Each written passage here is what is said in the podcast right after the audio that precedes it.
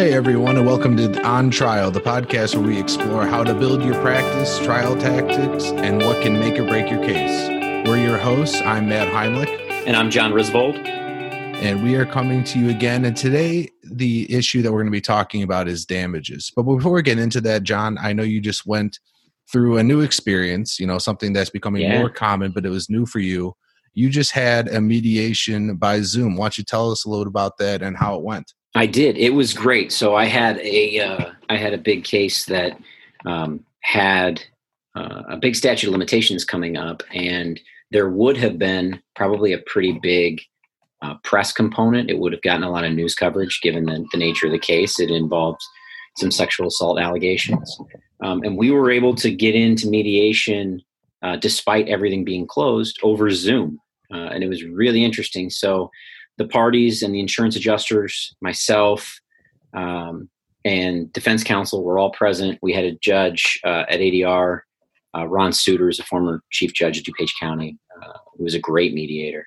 And they broke us out into separate rooms, and he just bounced back and forth. And it was really very similar to how a normal mediation would work, except that I'm sitting in my office at my house, and my clients are sitting in their living room, and we're all staring at a screen. The only difficulty um, is that you're not with your client, at least it, it, right now as it stands. I mean, in the future, I think it'll be very easy to sit in a conference room at our office and uh, have the clients there and do it all via Zoom um, in the future, just because the technology is so great. The technology is is a wonder. I mean, we're using it right now to communicate and to to record parts of this podcast and everything else. It's unbelievable that uh, the legal industry, I think, is so far behind in terms of tech and everything else, because this technology is really making it seamless to continue to do our jobs and help our clients. It was a really cool experience. I liked it a lot. That's excellent. Were you able to get the case resolved? We did. It was, we started the mediation at about quarter to nine, and we settled it at about quarter to six p.m.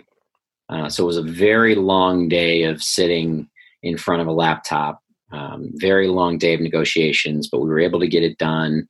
I can't tell you for how much, um, but it was a very, very good result for the clients. Uh, they're very happy, um, and we're, we're happy we were able to get them some justice.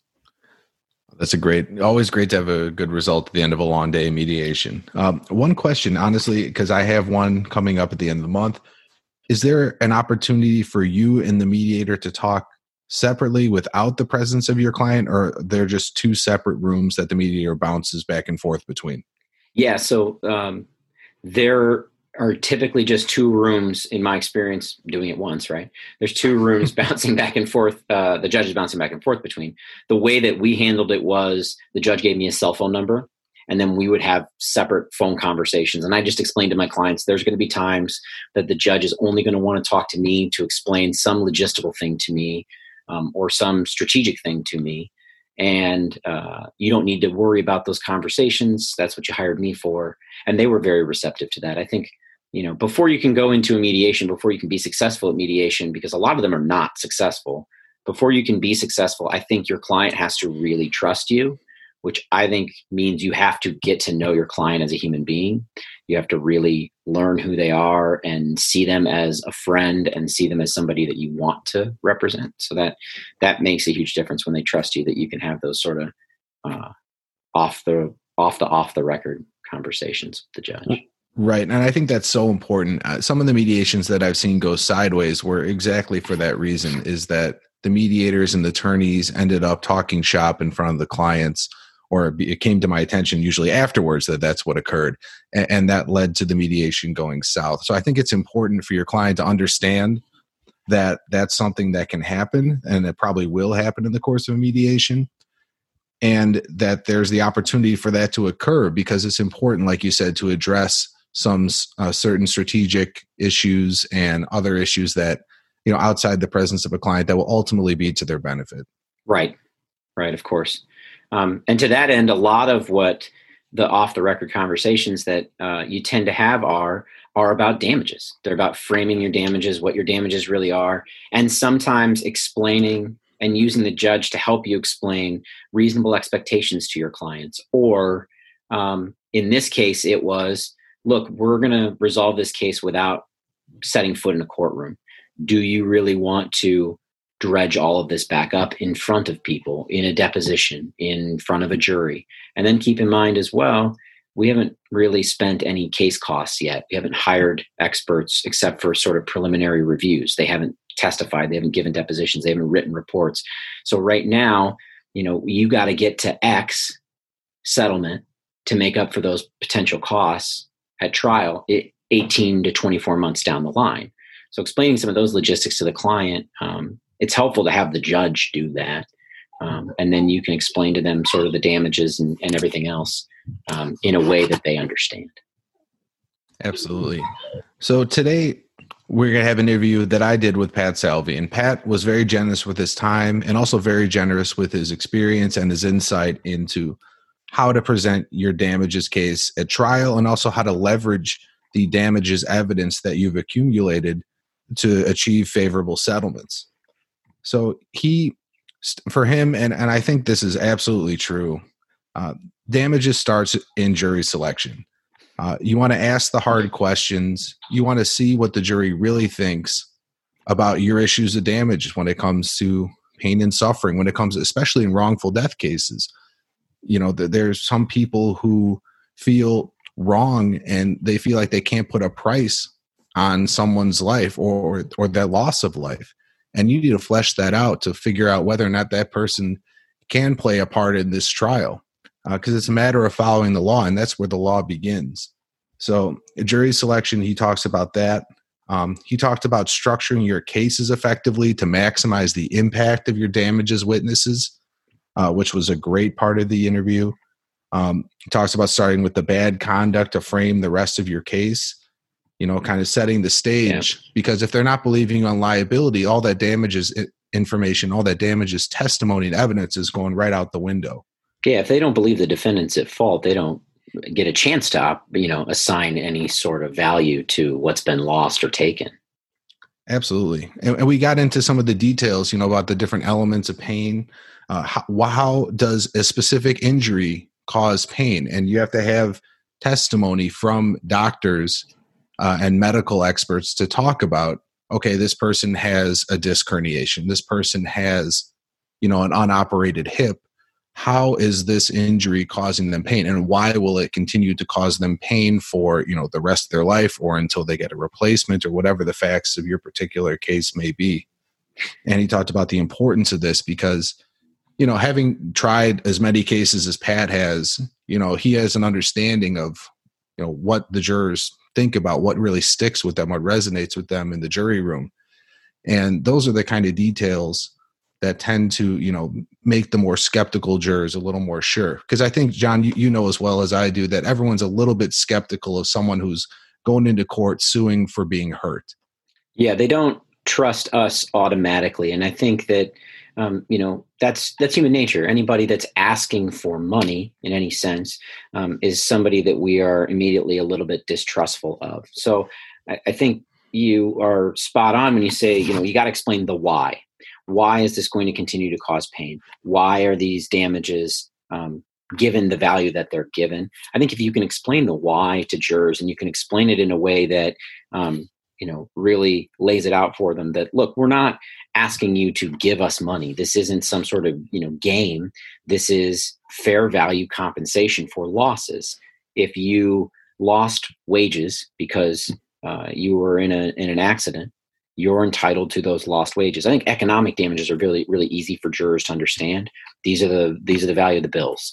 These are the value of the lost wages. Um, those make sense. But when you start getting into sort of the more amorphous things, the way I like to explain it to friends, and I can't do this in front of a jury, but the way I like to explain it to friends and sometimes even clients is to say, if I were to give you a million dollars right now, would you um, tear the rotator cuff in your right shoulder just like you did in your left shoulder? And every single time they say no. So well, that's how we have to try to explain it to a jury. We can't use those sort of golden rule arguments, but we have to make it that clear to a jury that they wouldn't want this to happen to our client again. And that what happened to our client was wrong. Absolutely. Um, in addition to, you know, kind of articulating damages. We also talked about preparing your client to testify, because obviously that's going to be the cornerstone of your damages argument, is having your client testify, having your client be a likable, believable witness. And Pat kind of touched on this, but I want I, it's worth talking about more. Uh, he talked about preparing your client for cross-examination. Obviously, the direct examination, you know, it's the attorney's job to get the information out of the client. It's the client's job to tell their story as best they can. But then on on cross-examination, the roles are kind of different, you know, and, and it's easy for even a sophisticated client to get disoriented during the course of a cross-examination. And Pat talked about this, um, they talk about this in, in the Reptile book and others, is having these kind of major truths, these fundamental aspects of your case, of what happened to your client, that are irrefutable and that your client can sort of fall back and rely upon to kind of steer them back on the right course when they get led astray on cross-examination. That's huge. That's absolutely huge. Um, you know, nobody has been cross-examined before, by and large. They don't know what it's like. You know, when I'm preparing a client for cross-exam, I like to have somebody else do it while I'm there present. That way, I still maintain rapport. They don't look at me like some sort of bad guy. And then this third party, whether it be a friend or co-counsel or whoever the second chair is or whatever it might be, really beats them up. And I mean, just really get after them, really go after their credibility and everything else so that they can test the waters. But the thing I explain to clients time and again, and I'm sure you do too, is credibility is king.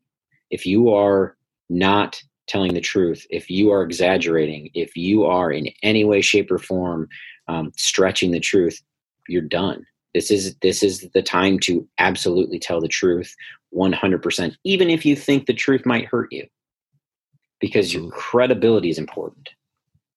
Right. If if you're not credible, they're not listening to you, no matter how good your testimony is. So it, it doesn't matter. Couldn't agree more on that. For sure. Um, Pat also talked a little bit about using the jury instructions to argue for damages. I'm not going to, I'm not even going to attempt to explain it because he explained it so well. Uh, I will just let it be, but listen, it's great stuff. It is. I've seen him do it too. I've yeah. seen him do it. It's awesome. It's, it, yeah. They do a really good job. Yeah. The, the great lawyers. Absolutely. He also talked about, and this is important for everybody, and I need to remind myself of this, I know, as much as anybody, is Pat talked about how when he goes to trial every morning, he wants to be the most energetic attorney in the courtroom. He wants to come into trial with the energy that people respond to, and that when he gets up, people go, okay, this, I need to listen to this. And, and I think that's so important because, you know, trials are a slog, especially if you have one that's going on a week, two weeks, three weeks. It, it's a lot mentally. It's a lot physically, and it's easy to kind of fall into a rhythm and not bring the energy that you need to uh, to the courtroom. And, and I think that's just, it's something, it's so simple and it's so basic, but I feel like it's it's even more important um, to come into the courtroom in the morning and and think about the energy that you need to bring to the day. And I thought that was great advice, and it's something that I certainly will be reminding myself uh, at the every day of my next trial. Yeah, absolutely. Your mindset is so vitally important. Your mindset and your energy and your ability to be positive and, and your likable self. I think that's incredible advice. Absolutely. Well, I'm excited to dive in. Absolutely. So now we'll we'll get to the interview. No more summarizing. Hear it straight from Pat Salvi, um, managing partner of the Chicago office, Salvi, Shostak, and Pritchard, and my conversation with him about damages. All right. Today we'll be talking with Patrick Salvi the second. Pat is the managing partner of the Chicago office of Salvi, Shostak, and Pritchard. At the ripe old age of thirty-seven, is it, Pat? thirty-seven. Yes. thirty-seven. Pat already has a long history of achieving incredible results for his clients. His recent trial victories include a record nine-figure verdict, four eight-figure verdicts, and four seven-figure verdicts. His recent settlements include five eight-figure settlements and many seven-figure settlements. Pat, I just want to thank you for coming on the show, and I'm looking forward to talking with you. Yeah, thanks for having me. I, I appreciate it, and, and I'm looking forward to the discussion. So we could have you on for many different things, but the thing that we want to talk about today is damages. Um, as we talked about, you have a, a history of achieving these great results for your clients, and you know, obviously a big part of that is not only proving the wrongful conduct of the defendant, but then taking it to the next step and proving up all of your elements of damages uh, to the most that the case will allow for. Uh, and I wanted to ask you, in a general sense, when it comes to damages, you know, there's kind of a discrepancy of thought within the plaintiff's bar about focusing on the conduct of the defendant versus the agony and the harms and losses of the plaintiff. Well, obviously, the harms and losses need to be addressed. Where do you kind of fall on that continuum? Well, I think that um, whenever you're trying a case, particularly with uh, catastrophic injuries, uh, you want to be able to uh, talk about the conduct. Uh, I think it's important to put everything in context. I think it allows for the jury to, you know, look at all the parties um, and and evaluate all of the evidence. And so, to give you an example, um, I will uh, do things sometimes to try to avoid an admission of liability. Uh, you will want to do things such as bring in a bring a punitive damages motion to Uh, ensure that the conduct of the defendant remains at issue.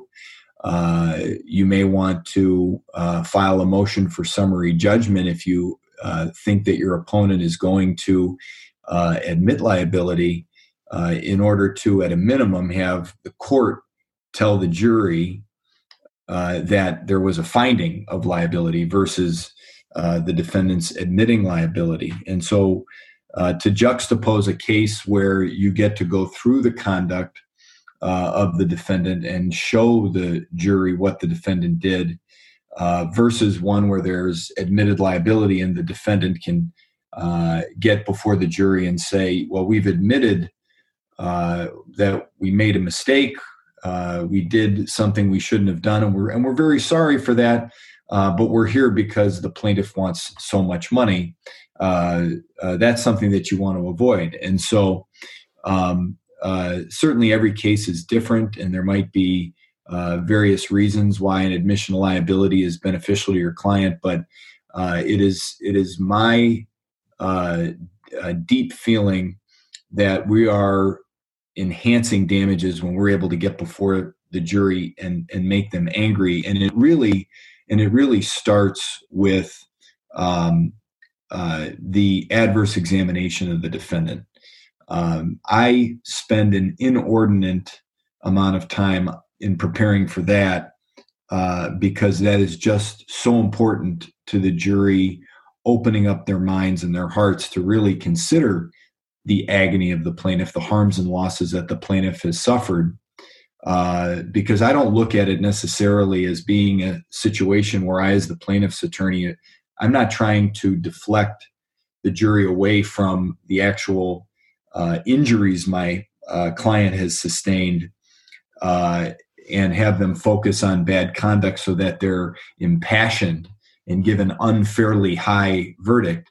I think to the contrary, uh, just the way that defense lawyers will oftentimes focus and nitpick and cherry pick Uh, various records uh, when it's an admitted liability case to try to focus on the plaintiff and put all the eyes on the plaintiff. I think when you're focusing on the conduct of the defendant before you get to damages, uh, what you do for the jury is, is you show them, look, this is really truly a victim. And so now let's look at what uh, that misconduct has caused. And it sets the stage for that. So when you're preparing your case for trial and you're conducting your uh, adverse examination of the defendant, is that something you want at the very beginning of your case, or do you save it for the end, or does it uh, depend on the case? Yeah, it, def- it depends on the case, but I think for the most part, it's early. And uh, what I try to do, and sometimes it can be challenging with expert schedules and, and uh, doctor schedules when you're talking about treating physicians, things of that nature. What I try to traditionally do, and I think it's uh, most effective, and, and there might be some exceptions, but the first thing I want to do is convince the jury that, and I'm talking about evidence now, the first thing I want to do is show the jury that we're in the right, that there's a reason we're here. This is a meritorious case. We deserve to win. This was bad conduct.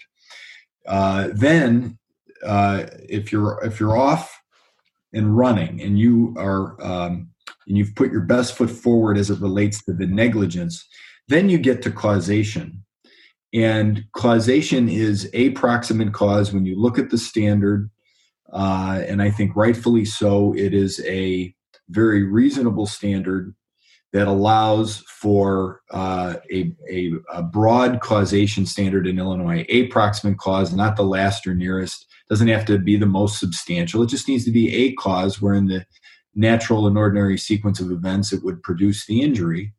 Uh, and so once you're once you have the jury with you on the conduct, then then you're in a better position to bring your causation evidence before them.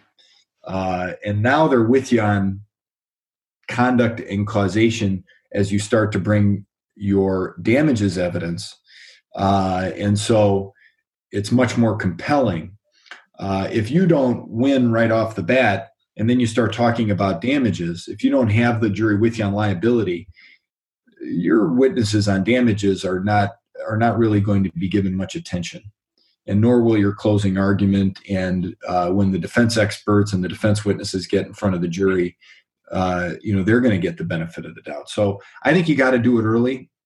And um, I think there are certain cases where you want to do it first, but I think you better be darn sure you're going to uh, really enrage the jury, that the jury is uh, not going to believe the defendant, not going to sympathize, empathize with the defendant, uh, because uh, what you what you may want to do, and what I, I've done in cases, is you put up a real good, whether it's an expert or some other witness to the case, some witness that sets the stage a little bit.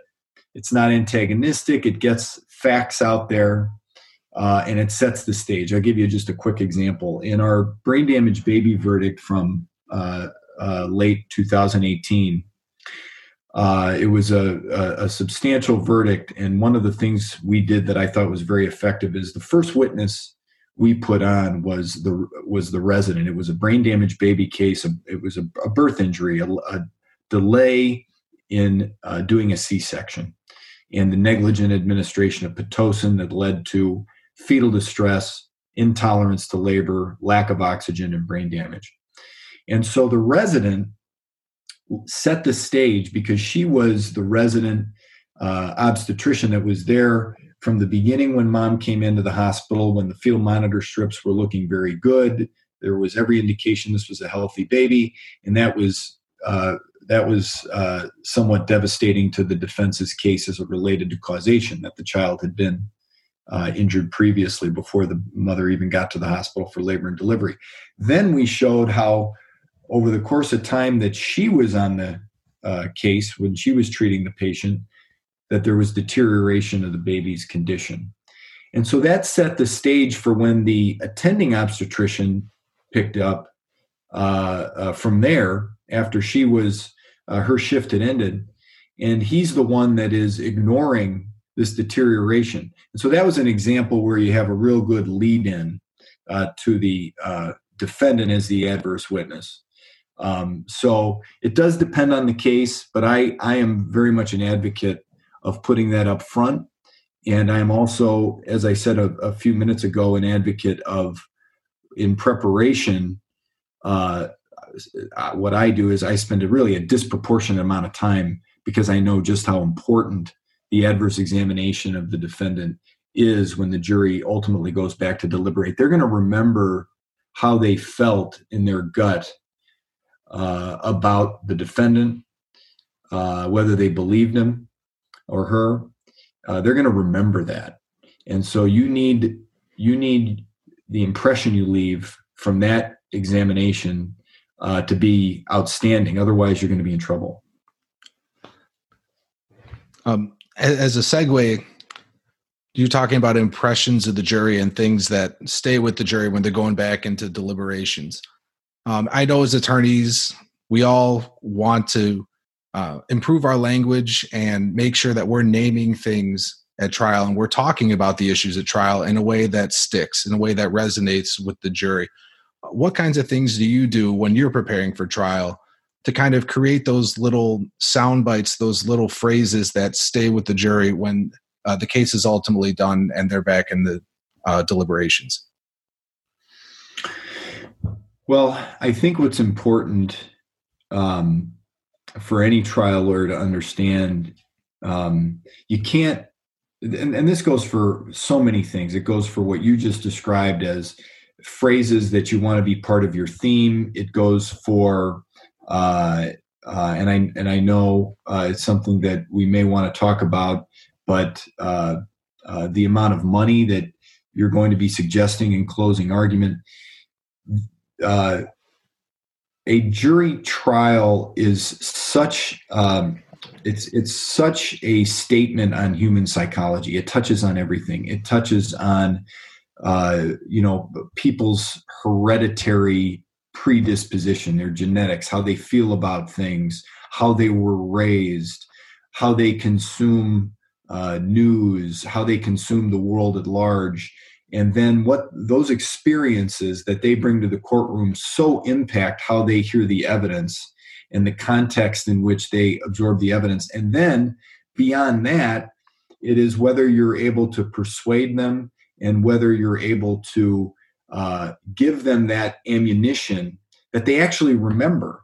Uh, I think so frequently lawyers think that uh, any one question was a gotcha moment when the witness said yes, and and that that is actually uh, not typically how these trials are decided. It's not about uh, walking the witness through uh, a logic game and getting them to admit that which is obvious, but rather it's about touching the jurors in their minds and in their hearts as to how they really feel about how society ought to operate. And so when you talk about phrases, Um, or just otherwise trying to uh, get jurors in the frame of mind that you want them to be in, it's something that has to start in jury selection and then be uh, carried out throughout the trial, uh, all the way through closing argument. And so, you know, one of the very classic examples, uh, and there are various permutations to it, uh, but Rick Friedman's Rules of the Road, talking about safety rules. Very classic example. It's it's actually gotten so much attention and so much, uh, it, it has such an effect that it's actually the subject of motions in limine that defendants file to prevent plaintiffs from talking about safety in the context of what reasonable care is in, in, in our society. That doesn't really make a lot of sense that you wouldn't be able to talk about safety, but I will, I, I, I do follow some of that advice and sit down Uh, at depositions with defendant corporate representatives or the defendant or the defense experts and go through safety rules, you know, three, four, five, eight safety rules, not too many, but enough, and cover your case and have them acknowledge it, uh, that this is a safety rule. And if, and if they don't agree, then you, you work through it to get an agreement. Uh, and you, uh, you know, assuming you've chosen a meritorious case to file and pursue, you should be able to establish some safety rules that were broken, or at least safety rules that everybody agrees exist, and then you know what the facts and circumstances of your case will support. So it's hard to put, you know, any, uh, you know, term uh, into every case, uh, but certainly I think the, the, the more important advice is what you do determine when you make a determination as you're preparing for a trial. You got to make sure the jury, you, you think to yourself, I need the jury to remember this, or I need the jury to think this about a particular topic. Don't think it's going to sink in because you mentioned it once or twice, because you said it in opening and then in closing. No, no. It needs to be a consistent theme. It needs to be like a drumbeat.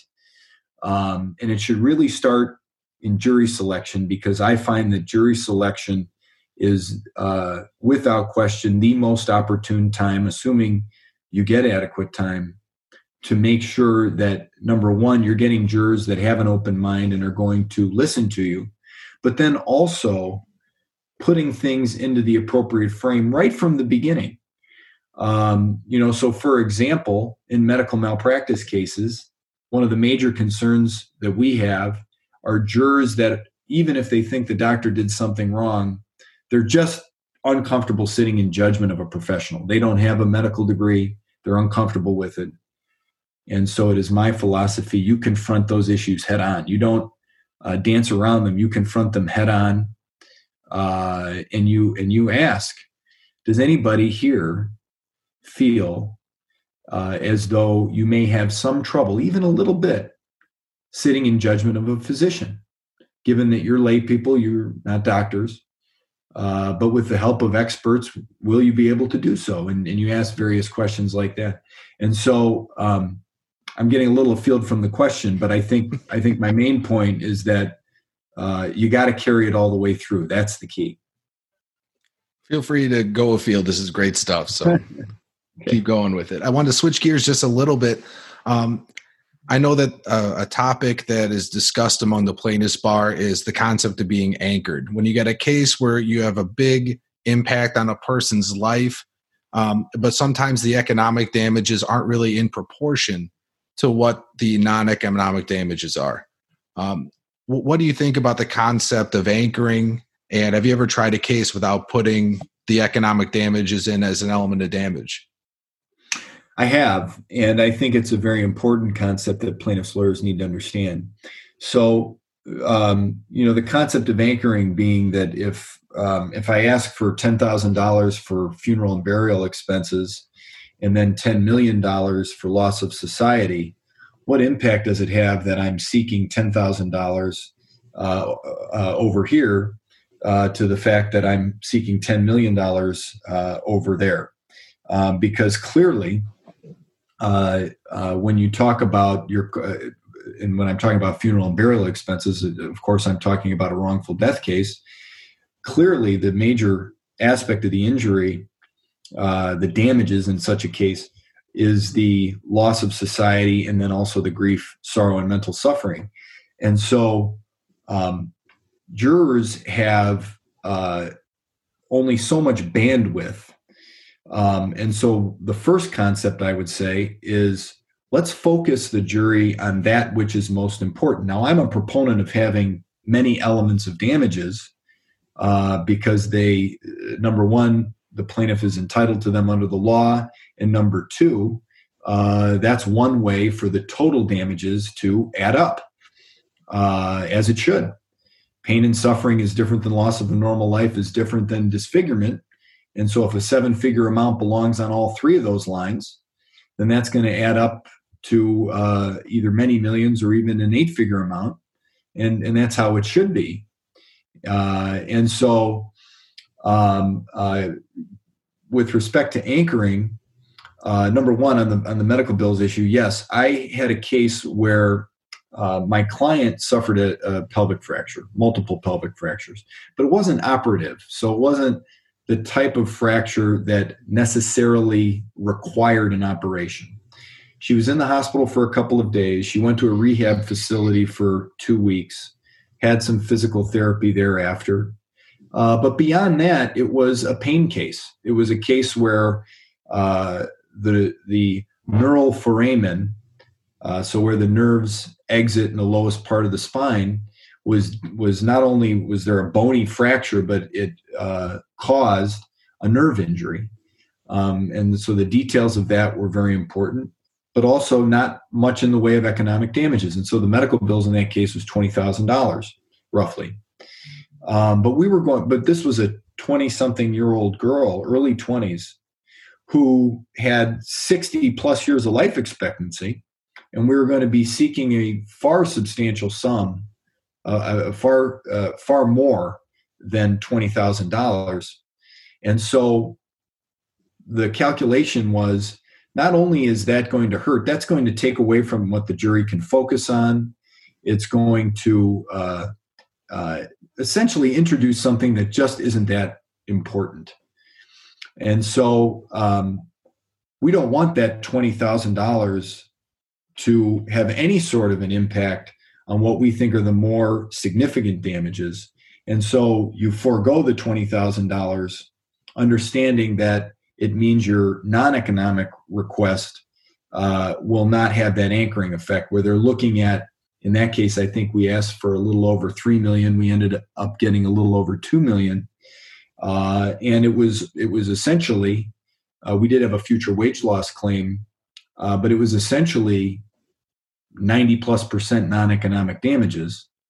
Um, and I think if we would have introduced the medical bills, uh, that may have uh, anchored the total damage is down. And the interesting story, and, and the proof is really in the pudding, because at the end of our case in chief, we went to rest. You know, we told the judge, we have no more witnesses, we rest. And the defense lawyer said, well, what about the medical bills? And I said, well, we're not putting the medical bills into evidence.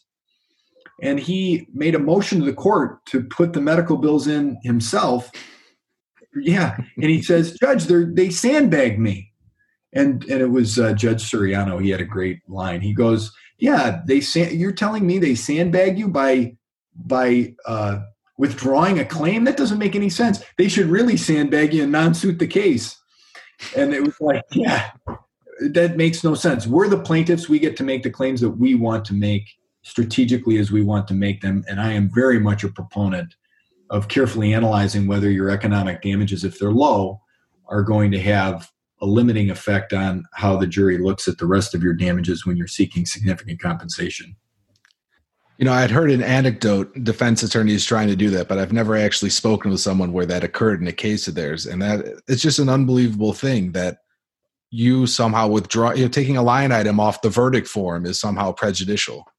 And, and, and think about that concept for a moment, because I always look at these things, you know, um, as plaintiffs' lawyers, we have an obligation to our client to deploy strategies that maximize their damages. That's our job. But we also have uh, an obligation uh, to, you know, bring the truth to the jury and have them deliberate with an open mind. And so what a tragedy it would be if the pain and suffering of this young girl was somehow diminished because various jurors wanted to juxtapose her pain and suffering to her medical bills, which were artificially low based upon the severity of the injury, given that it happened to be a non-operative uh, pelvic fracture that didn't necessarily require a lot of care and treatment going forward. It just required our client to endure a lot of pain and suffering and limping and uh, uh, uh, on a daily basis having to deal with this for sixty years.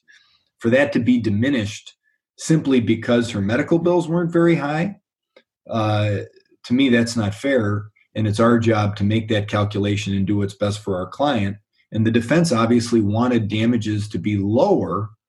Uh, so uh, by virtue of their comparing the non-economic ask to the economics of the case. And so in that case, we effectively prevented them from doing so. And I, and I think, I don't know if, you know, I, I don't think a judge should ever allow a defendant to do that. Uh, ju- just to get past this uh, anchoring issue, you know, I theoretically I could potentially see some reason it might be relevant, uh, but absent some other relevance, the defense should not be able to make a claim for the plaintiff just because it, they think it'll draw away from other claims. That's that's not fair. Couldn't agree with you more on that. Uh, jumping topics just a little bit. Um, In any damages case, you know, your key witnesses are going to be obviously your client if they're still around, um, family members, friends. But I, I'm sure that achieving some of the results that you've had, you've had to look beyond the normal scope of damage witnesses to find something uh, compelling to a jury. Uh, what are some unusual places where you've been able to find damages evidence? Sure. I so. I, I do think that when you're looking for damages evidence, you need to consider carefully uh, and ask multiple times your plaintiff who might, who in their lives might be helpful with respect to damages. And you know, a lot of times, a lot of times these come from obvious sources, but it requires uh, uh, diligence in order to find it, particularly the specific. So uh, in this uh, same case I had been describing where we didn't put the medical bills into evidence, um, uh, this was a, a, a girl who was on her bike. She was crossing the street. She was doing everything uh, she was supposed to be doing, and a, and a car turned left. Uh, the light was green and um, uh, hit her while she was in, in a crosswalk. And um, uh, it was a pretty strong liability case, and we were we were actually – I thought somewhat fortunate that the defense did not try to admit liability. We were able to put the conduct in. And so with respect to the damages evidence, one of the most compelling aspects of that case And and sometimes the best evidence uh, is right in front of you, but you, you you have to think carefully about it. We put her dad on on the stand, and uh, what you do in your diligence is you you you got to figure out what's going to make it real. I mean, think about it. You by the time you get to trial, the plaintiff has lived through his or her injury for two, three. or more years, so many moments, so many hours, whether spent in a hospital, in an operating room, in a rehab facility, or at home in pain, not being able to work, uh, dealing, you know, going from doctor to doctor to therapy appointment to therapy appointment, whatever the case may be, over the course of two, three more years. And you're trying to condense that into a week or two weeks or three weeks for Uh, what would be a long trial, and having the jury understand what they've gone through. I mean, it's nearly impossible if you're just trying to marshal the evidence out there. It's not going to really work. And so what are those trigger points where you actually are able to give the jury a real true glimpse into the impact that this injury has had? And so with that um, uh, witness, the father, he was asked a question about when he first found out that his daughter had been injured. And this is a pretty stoic guy, kind of a uh, uh, very straight and narrow, and, and uh, you know, kind of your typical uh, suburban dad who has uh, two kids and, and tries to keep them in line. And, uh, you know, one of those fellas uh, doesn't seem like the kind of guy that shows a ton of emotion. And so maybe five or ten minutes into his direct examination, because it wasn't long, the whole direct was probably less than thirty minutes, maybe twenty minutes. So about five, ten minutes into it, he was asked, well, do, uh, do you remember how you found out? And he started describing how he found out about his daughter getting hurt. And you could just tell the, the fear that he felt um, and the sadness that his little girl was hurt. And it's all backed up by the medical evidence, right? I had already shown the jury she had fractured her pelvis in multiple places. And so that was a glimpse into how this injury had impacted this plaintiff. And it was through the window of her father explaining how he heard about the injury. He starts tearing up. And I wasn't exactly sure how that case was going, but when I saw three jurors tearing up with him, um, I felt a lot better about the case. Uh, kind of emboldened me. There were settlement negotiations going, you know, uh, uh, ongoing, and it kind of emboldened me when I saw that, because jurors don't usually cry if they either think you shouldn't win on liability or if they think your uh, injury claim is is illegitimate. So um, that that's one that that's one that has always resonated with me. Now, the other place that I would implore people to look, other than really digging for those trigger points, because it's not it's not obvious. In one case, it might be Uh, asking a particular witness, just like in that case, how did you find out about it? In another case, it might be something different. Maybe somebody was trying to go back to work and it was just clearly uh, not going to happen. And that was devastating for the plaintiff, and somebody else observed that. And, and maybe that's a trigger point, something that opens up the window and gives the jury a glimpse of what, of, of really truly what's going on here. Um, but I also implore plaintiff's lawyers to look at the details as carefully as you can. And so, um, you know, damages uh, evidence, it comes through in stories and in compelling testimony, but it also comes through, I think, in great education.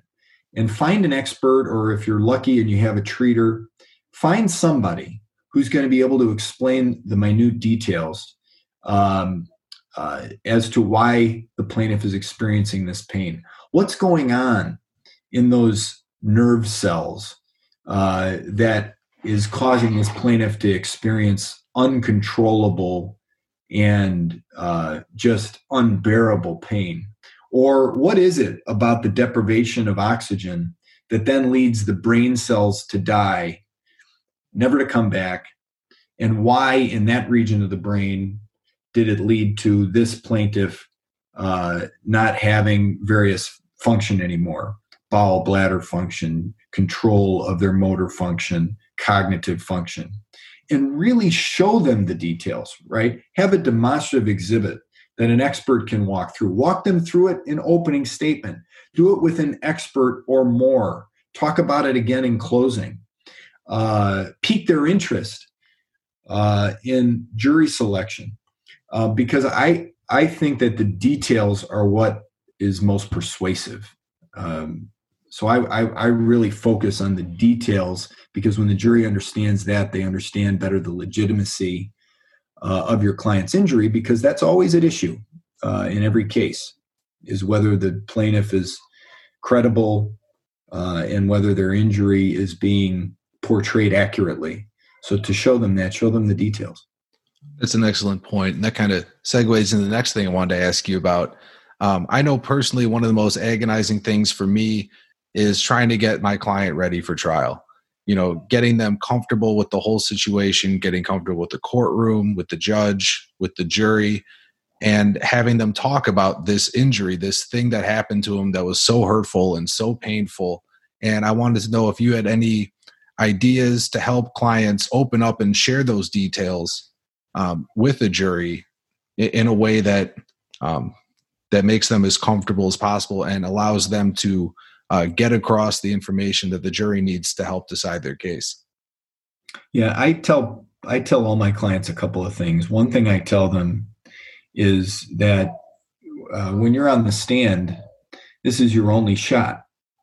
Uh, so um, there's really no use in holding back, uh, trying to be tough. Uh, uh, you just have to be open and honest and really bare your soul, spill your guts. And, you know, every plaintiff is, every client is different. Some are, some are more willing to do that. Some are better at it. And so uh, you have to make judgment calls as to what level of detail you go into. Do you want to have them up for ten minutes, twenty minutes, thirty minutes, or does it have to be much longer than that? Do they, with, in what level of detail do they have to go into liability?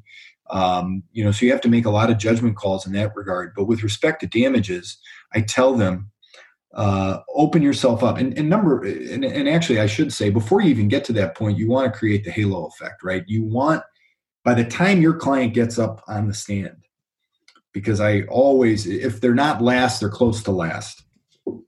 Uh, by the time they get up on the stand, the jury should be thinking, A, this person is a victim, because you've already put all your witnesses on to prove your liability case. Uh, B, this injury is legitimate. You've put on your doctors, you've put on your experts, you've shown, look at this injury, it's bad, here's the effect it's had, uh, and this is from a scientific and medical perspective. And so when you, and, and then and then perhaps with uh, other lay witnesses, uh, they, they get to know them a little bit. They get to like them a little bit. They think of them not as a plaintiff looking for money, which is probably how a lot of them thought of the plaintiff when they first walked in and uh, to serve on the jury. But by the time they testify, they're, they're thinking completely differently. This is a human being who's been harmed. Now I got to hear, now I want to hear from them as to, as to what, if, uh, what the effect has been. So then they get more of the benefit of the doubt, and, and, and tell your plaintiff um, uh, that they should expect, they, they, they have that, whether it's true or not. Tell them they have that, make them, you know, make them confident uh, so that they can get up there and spill their guts Uh, in, in the in the right way. Uh, so I want them to be open. I want them to act as if it's just me and them talking at their house, just like when we were preparing. Uh, but then in addition to that, so that I don't put too much pressure on them, I remind them that while their slice of the pie is an important one and perhaps bigger than any other witness, it's still just a slice of the pie. It's still just, um, uh, you know, some percentage. Not, it's not everything. And so just remember that you have your role and just fill your role. Uh, and then in that context of filling your role, always make sure they have that fallback, that foundation on which they can fall back on if the going gets tough. And I always tell them the direct examination, it's my, it's my job. You're just answering my questions. It's my job to get that out of you. So, uh, but then when it's cross-examination, then you have a job. And you've got to answer those questions as best you can. And, and I tell them, don't change your demeanor. You know, don't look at the defense lawyer cross-eyed, and don't go from answering very directly with my questions to being very evasive with theirs. You got to have the same demeanor. Be yourself with me and with the defense counsel. Otherwise, they're not going to believe you. Because uh, I've I've seen uh, I've seen witnesses give beautiful direct examinations to uh, where it completely is lost on the jury when the jury sees their demeanor on cross. So I never want that to happen, particularly with the plaintiff. But then on cross-examination, you know generally where the defense is going to go. So you got to have some answers ready, but then also make sure they have that general foundation. They can always fall back on the fact that you broke your arm or you've been diagnosed with this uh, herniated disc, or uh, if it's a more serious uh, injury even than that, you've got an amputation or you have some level of paralysis or there's been a brain injury. And you give them ways to fall back on the very basics of their of their uh, case, uh, and by and without ever being combative, uh, things that are irrefutable, where even if a record here and there is brought out by the defense to say, oh, look how you improved over here, uh, and uh, and then you had six months without treatment over there, we want to have an answer for that, and it usually comes from Uh, uh, at whatever level of severity the injury is, that that severity. Um, so those are just those are some those are some hints that I like to give plaintiffs, because at the end of the day, what you you you want them in the right frame of mind so they come across as credible and likable. That's the most important thing, that they're credible and they leave a good impression uh, on the jury. If if that's accomplished, and you can mix in a few uh, good moments, which we all know. I mean, I described one earlier with the father who teared up. Uh, I've got one more where uh, uh, a physiatrist uh, was testifying and was talking about our client who has to fully catheterize four times, four to six times a day because she had a spinal cord injury and she's got bladder control issues. So she, she has to use a Foley catheter four times a day. And so uh, he... He, uh, we had a model there, uh, a model of the anatomy, so he could show what you have to do to catheterize, to, to use a Foley catheter. And, you know, it's a process. You put the lubricant on. You do, first, you take the thing out of the packaging. You put the lubricant on. You put it, you know, and he showed the whole process from beginning to end. And then and then right when he's, he was done, he looks at the jury. He goes, and then three, four hours later, you do it again.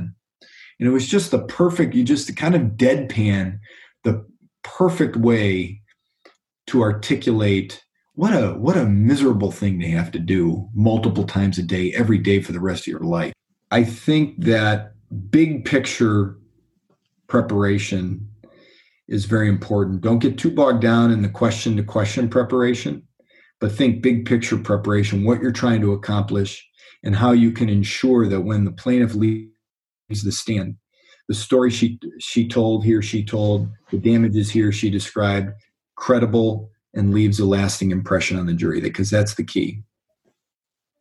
Absolutely. We've been talking a lot about trial so far. And, you know, as we know, small percentage of cases actually go to trial. Most of them resolve before that in the form of a settlement. Um, what do you do?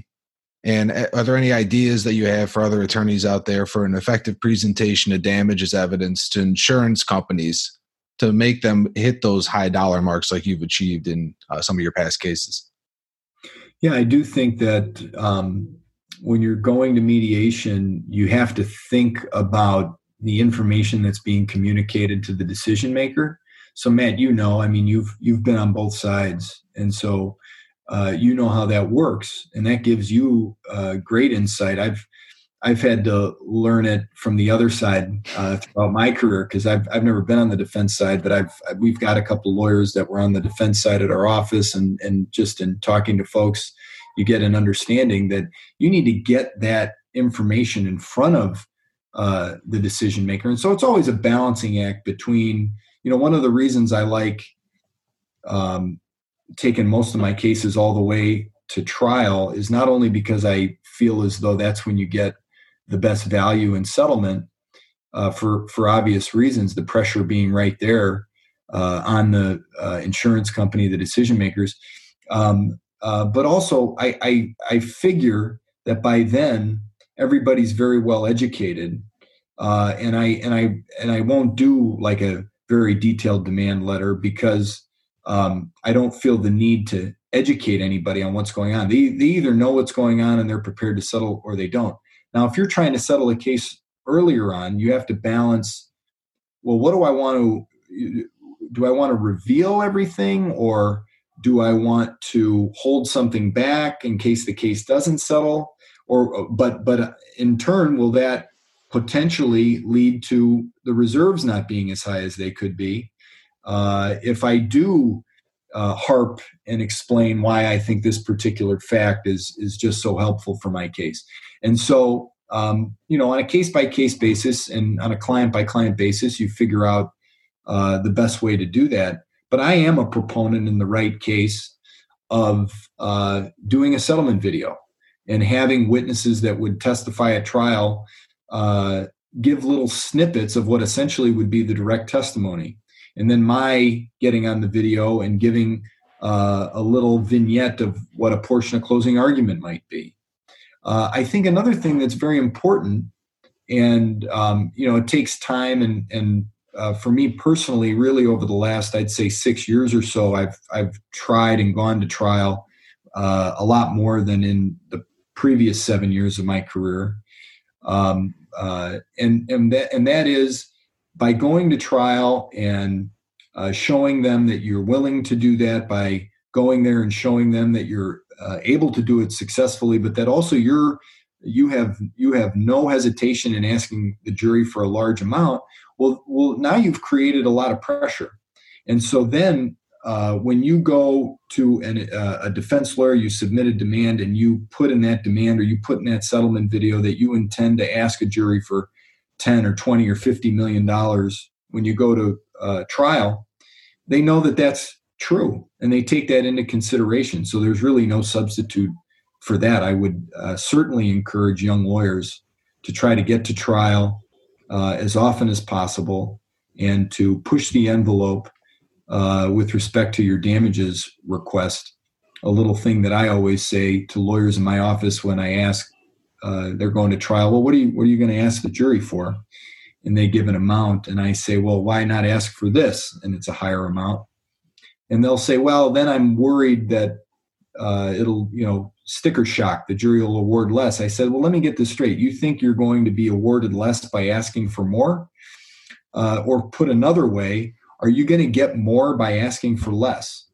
And so I, I am very much a proponent of pushing the envelope, because I think it can effectively be done when you start in jury selection and all the way through, make it clear what you're asking for, uh, that uh, uh, you can ask for big numbers. So when you demonstrate the ability to do that, that helps considerably in, in mediation.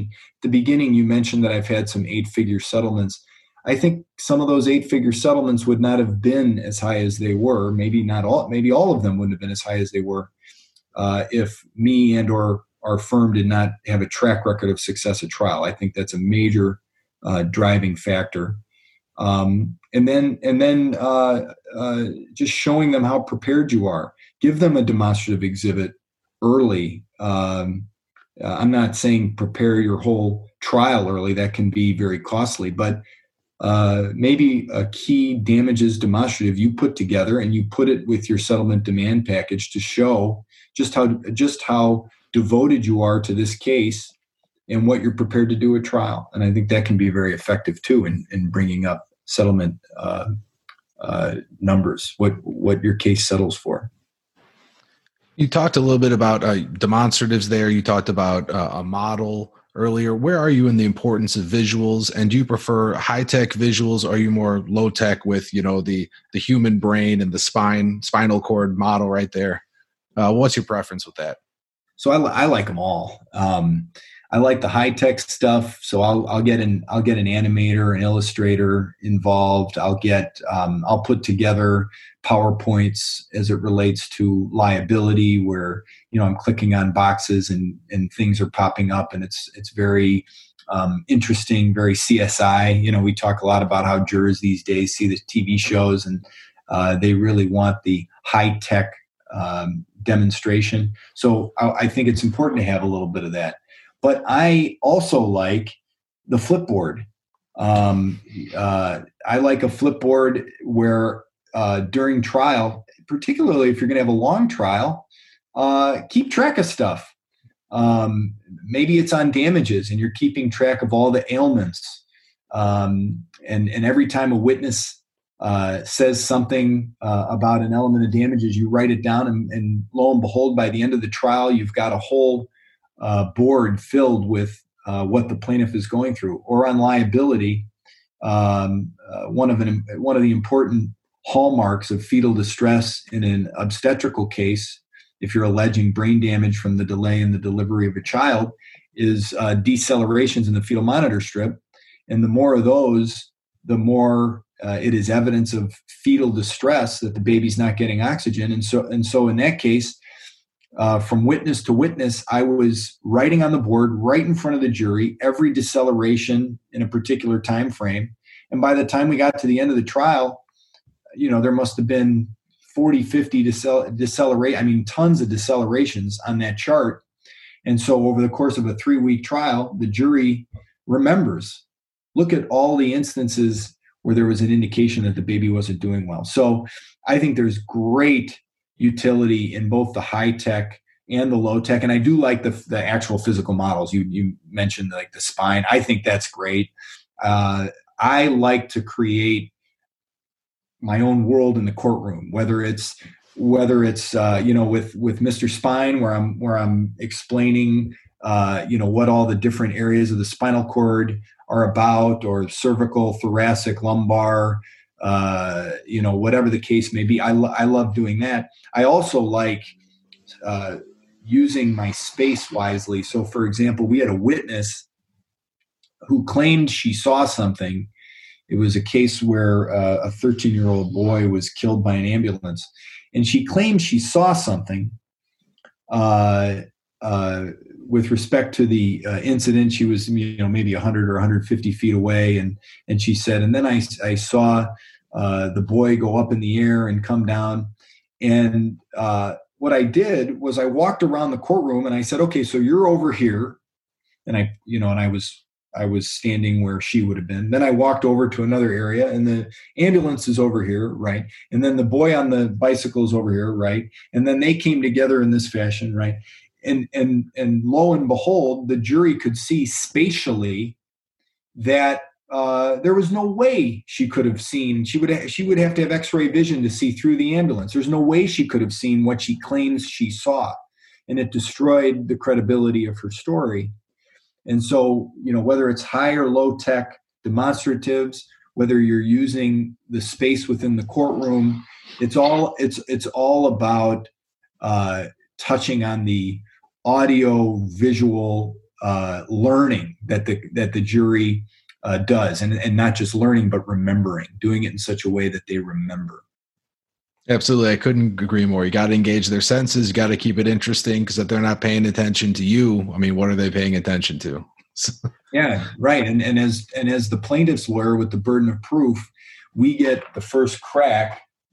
Uh, we get to go first. And so it should be our Uh, desire and our goal to exert as much control over that which the jury hears from beginning to end. Uh, that's our job.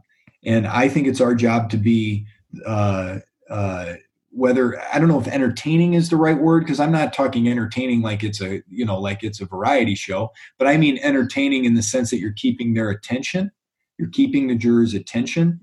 And you always have energy. I always, I say to myself, every morning I go to trial, I say to myself, you need to be the most energetic lawyer in the courtroom. When you stand up, you want the jury to be excited. You don't want the jury to kind of sit back in their chair, not this guy again, because then you're in trouble. You want the jury to be excited that you're getting up to do something. Now, in Illinois, I want to ask you about this, because in Illinois, we're one of the states where you can't make a per diem damages argument. Um, I know that in other states, you know, that's permissible, but in Illinois, we have to find other ways to make our case to the jurors, especially when you have a permanent injury type case, about how this is going to affect them for the rest of your life. How do you show the logic behind your ask um, in your closing argument without making an impermissible per diem type argument?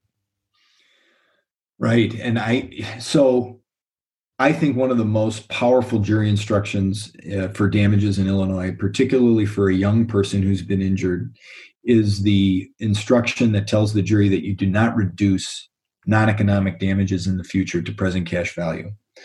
And I think some lawyers mistakenly believe that that's a concept that is lost on the jurors. Uh, but I have had other experiences. I had a, a blue-collar guy, not uh, not super well-educated, uh, by no means unintelligent, um, but just, you know, not educated formally. Uh, and uh, he came up to me afterwards. I had I had gone through my argument on that, and I I explained uh, that that uh, what that means. And here's kind of how I do it.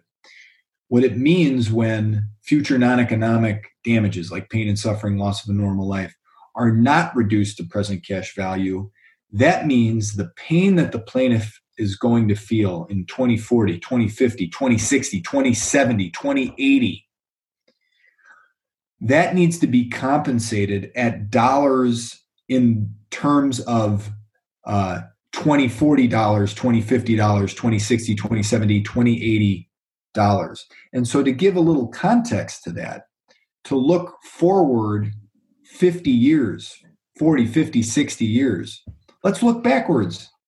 Let's look at what the dollar was in nineteen eighty, nineteen seventy, nineteen sixty, when gas was a quarter. Uh, so what does that mean as far as what appropriate compensation is for the fact that this uh, child is going to be suffering pain and is going to be suffering loss of a normal life in twenty sixty, twenty seventy, twenty eighty. Um, and, and sometimes what you do is you put a number that has some relationship to the life expectancy of the plaintiff, you know, sixty years, uh, six hundred thousand dollars or six million dollars, depending on the severity of the injury. Um, so that's not per diem. And I think that's been challenged in the appellate courts, and there's nothing Uh, inappropriate about it so long as you don't make that one-to-one connection. Uh, and uh, that's, that's I think, a very powerful uh, jury instruction. Uh, and then, um, you know, there, there are other arguments in closing that I just think are essential. So future, me- future medical, uh, you want to talk about how that keeps the plaintiff safe. Uh, that's how you... That's how you make sure that the plaintiff uh, uh, is in as little pain as possible. He's still going to have pain, uh, but it can be mitigated uh, if you allow for the spinal cord stimulator and the battery replacements over the course of his lifetime. Uh, uh, or, for example, you have a case where the plaintiff's so badly injured that the defense is saying there's a limited life expectancy. I always get into that with the life expectancy expert. I say, well, how's the plaintiff going to die? And they'll say, well, uh, it, there's a lot of different ways that uh, children with cerebral palsy uh, may die uh, early, but the leading cause would be uh, pneumonia. All right, well, how do we prevent pneumonia? Let's talk about that. How many nurses is it going to take at home? What equipment is it going to take? What kind of monitoring? What can we do to prevent this? Uh, and you try to bolster the need for the future medical care uh, in that regard. And then you make the point to the jury, uh, future medical care is uh, the plaintiff's just a middleman. That, that money passes through. They don't get to keep it. They just hold on to it until eventually they have to give it to a doctor. Um, and you, and you want to make that point as an example. So, um, Uh, depending on the depending on the category of damages, there are plenty of ways to make effective uh, arguments uh, other than other than per diem, and you know those are just a few. Um, another element of damage that only applies in certain cases, obviously, is uh, wrongful death cases.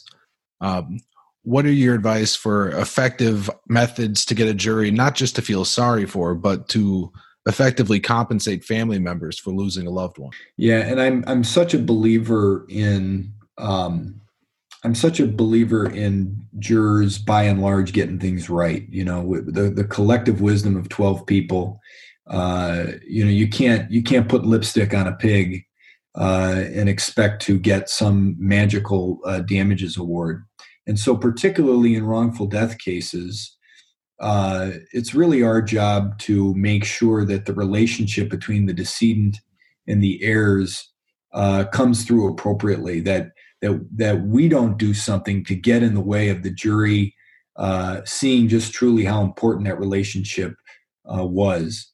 Um, so, I mean, in, in wrongful death cases, uh, I, I think it's so important, number one, in jury selection to make sure that uh, you figure out, confront it directly, uh, whether or not anybody thinks that a wrongful death case is really unnecessary, that the person's gone, there's nothing that can be done, this is blood money, the plaintiffs just want a pound of flesh. And so you want, I ask it directly. I think some lawyers are afraid that it poisons the well when you do that during jury selection. And I, I disagree. And here's my experience that I think is, is most effective is when you ask those tough questions where you're wondering, oh, am I, am I poisoning the well? Am I, am I putting a seed in someone's mind that wouldn't have otherwise been there by asking this question? And the answer is no, because what you'll get is, number one, you'll get people that will acknowledge, yes, I, I agree. I think wrongful death cases lack utility. Can't bring the person back. Can't put a price on a life. Uh, God's will. You get you get some of that as well. Uh, certain jurors, uh, whether it's a death case or, or even an injury case, think that uh, things are just meant to be. And so you want to make sure that those folks that are not going to follow the law, because that's really what that is, is, is folks that aren't going to follow the law, that they're figured out. But once they expose themselves, anybody that's willing to raise their hand and say, yes, I, I have trouble with wrongful death damages, then you ask, does anybody else feel like uh, Mister Smith, e- even a little bit? And you'll get some more hands, and you might have some other folks that uh, will acknowledge in questioning that they deserve to be disqualified. But then you ask the flip side of it. Uh, uh, and if you've created a good environment with jury selection where, where people feel free to share and they're able to open up, then you'll get people that'll say, well, no, I, I think it's important for accountability. You know, and, and, and, and what you're really trying to get is you're trying to get the jurors to say the things that you're thinking without saying it to them, because it's much more powerful if they come to that conclusion. Then somebody says that, well, no, there needs to be accountability. There needs to be compensation. You know, the, the loved ones that are left behind deserve compensation too. And then you ask, and then you, and then a lot of times what I like to ask is I play devil's advocate. I say, well, and I, I'll kind of reiterate, well, yeah, but what about the fact that you can't bring the person back? And what does the, what do those folks typically do when they're confronted with the devil's advocate's position? They dig in their heels, right? And they start making arguments, you know, and they, they turn into the plaintiff's lawyer. They start making arguments that you're going to be making, and other jurors are hearing them for the first time, fellow juror. And then you get other people that raise their hand to agree with that potential juror. Um, and so I think that can be, I think that can be very valuable and should be confronted directly in wrongful death cases. Um, and then, and then really, uh, uh, And then really, again, going back to that diligence of making sure you've got the right witnesses that can articulate uh, that can articulate the uh, loss that was suffered, uh, that can really talk about who the decedent was, what the decedent meant to the heirs, uh, get, getting in somebody, not, not only the heirs, but also somebody who is neutral, who doesn't have anything to gain uh, personally, to come in and talk about the type of person that the decedent was. And, um, and, and usually by the end of a wrongful death case, the jury has a pretty good sense as to what type of person the decedent was, what type of relationships the decedent and the heirs had. Uh, uh, that usually shines through after a full trial. Well, Pat, I, I really appreciate you sharing all this with us. I know this has been very informative for me. I think it'll be really informative for anyone out there who's, you know, has a big case coming up or is looking how to work up a case, present their case at trial. Uh, but before I let you get out of here, I know you've been very generous with your time. If someone wants to get a hold of you to ask a question or refer to the case, what's the best way for them to do that? Uh, email probably, p salvi, S A L V as in Victor I two at salvi law dot com, p salvi two at salvi law dot com. Uh, or our office, three one two, three seven two, one two two seven. Thanks, man. Pat, I really appreciate this, and thanks again for your time and sharing all this great stuff with us. Thanks for having me. It's it's the stuff that, um, I, as you know, we enjoy talking about.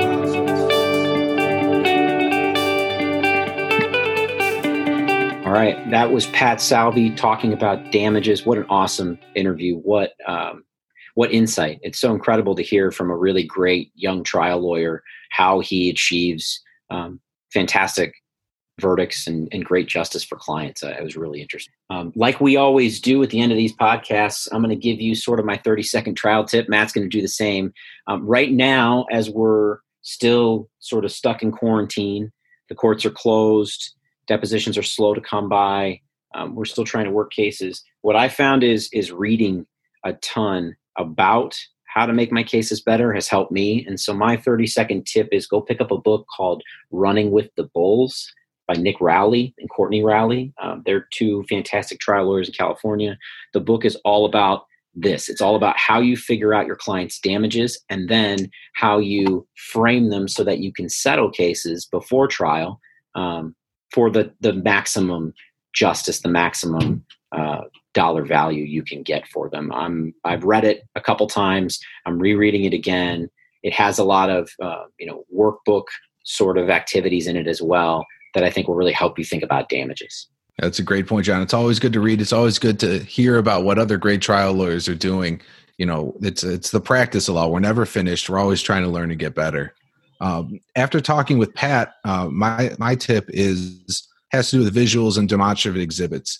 He has, you know, a good philosophy about, you know, keeping it interesting, keeping it fresh, using different things to keep the jury invade, uh, engaged. So I, I think the key to that is planning these exhibits in advance. You know, you want to have your demonstrative exhibits ready well in advance of trial. I know other times in the past, I've seen attorneys scramble at the last minute and it doesn't end up turning out the way they, that they want them to go. So plan your visuals, your demonstrative exhibits in advance. Have as many of them as possible. You really want to be explaining the key elements of your case in visual form because th- that's how juries digest information. That's the most effective way to present your case on behalf of your client is by having compelling visuals about, you know, the intersection where the collision occurred. The injury that your client suffered, you know, you can have the, the visual spine or an animation or something along those lines. And then when it comes to, you know, ongoing damages, you know, you can have a day in the life video. You can have some sort of other visual representation to show the ongoing issues associated with your client's injuries. So that that's my tip. Do, do as many as you can, take them early, and really highlight the key points of your case with visuals. Absolutely. Jurors are used to watching uh, courtroom T V, essentially. They think that our jobs are just like T V lawyering. And so you have to put on a little bit of a show in that sense and keep them engaged. And so you're absolutely right. I think demonstratives are key. That's awesome.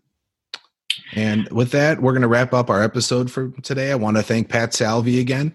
And remember, you can follow us and send us comments, questions, episode ideas.